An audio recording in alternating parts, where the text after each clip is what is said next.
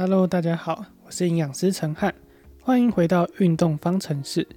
有持续在运动的人都很棒，要继续维持下去哦。记得每次运动完要帮自己打卡，并且到胜利快走杯当周的贴文底下留言上传打卡图，才可以获得抽奖资格。大家都换上适合运动的服装了吗？运动的场地适合快走吗？这些都没问题的话，就要开始今天的暖身运动喽。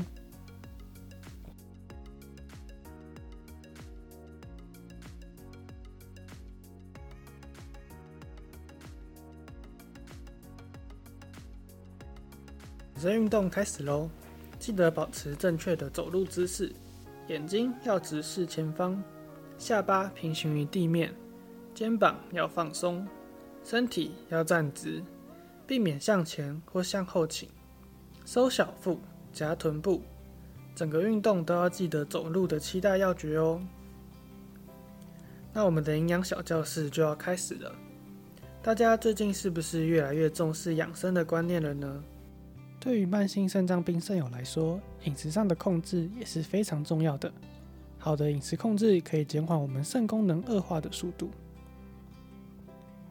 随着慢性肾脏病的期数越来越高，饮食的控制也会越来越严格，所以一定要记得肾脏病饮食的基本原则：足够热量、低蛋白、低磷、低钠、低钾。接下来的运动课程会来慢慢跟大家说明有哪些要注意的事情哦。第二个方式是吃低蛋淀粉，像是冬粉、板条、米苔木、粉圆，这些都是属于低蛋淀粉。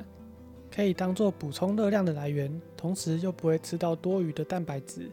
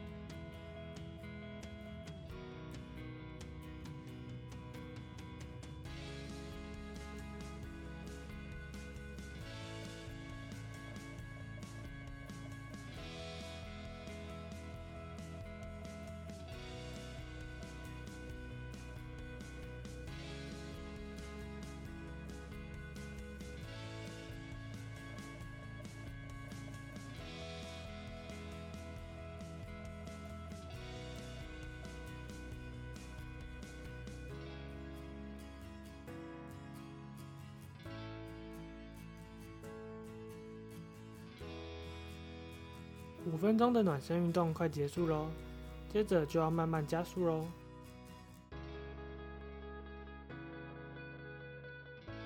现在要开始快走喽，提醒大家，快走的过程一定要保持正确姿势哦。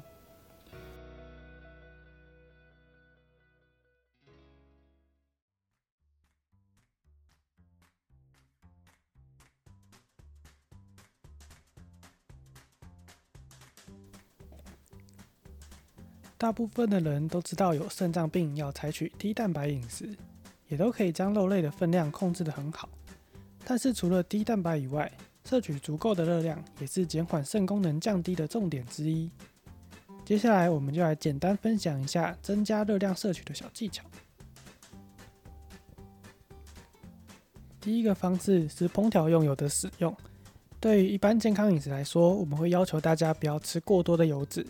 但是对于肾友来说，油脂是很好的热量来源，所以我们烹调的时候一定要加油。那建议就是以植物油为主。第三个方法是在餐间补充低蛋白点心。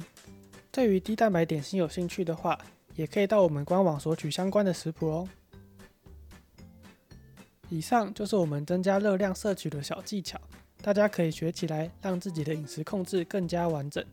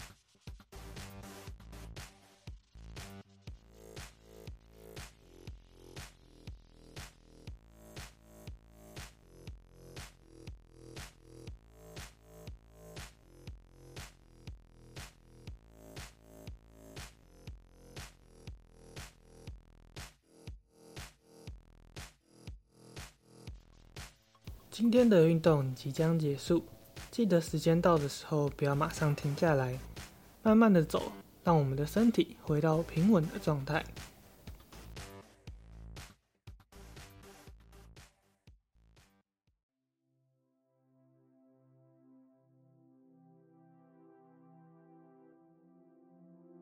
恭喜大家完成今天的挑战，让我们再慢慢走五分钟，让呼吸、心跳都恢复到平稳的状态。今天运动完后状况有没有比上次好呢？如果还没有感受到差异，也不要担心，随着运动的时间拉长，整体上的改变会更加明显哦。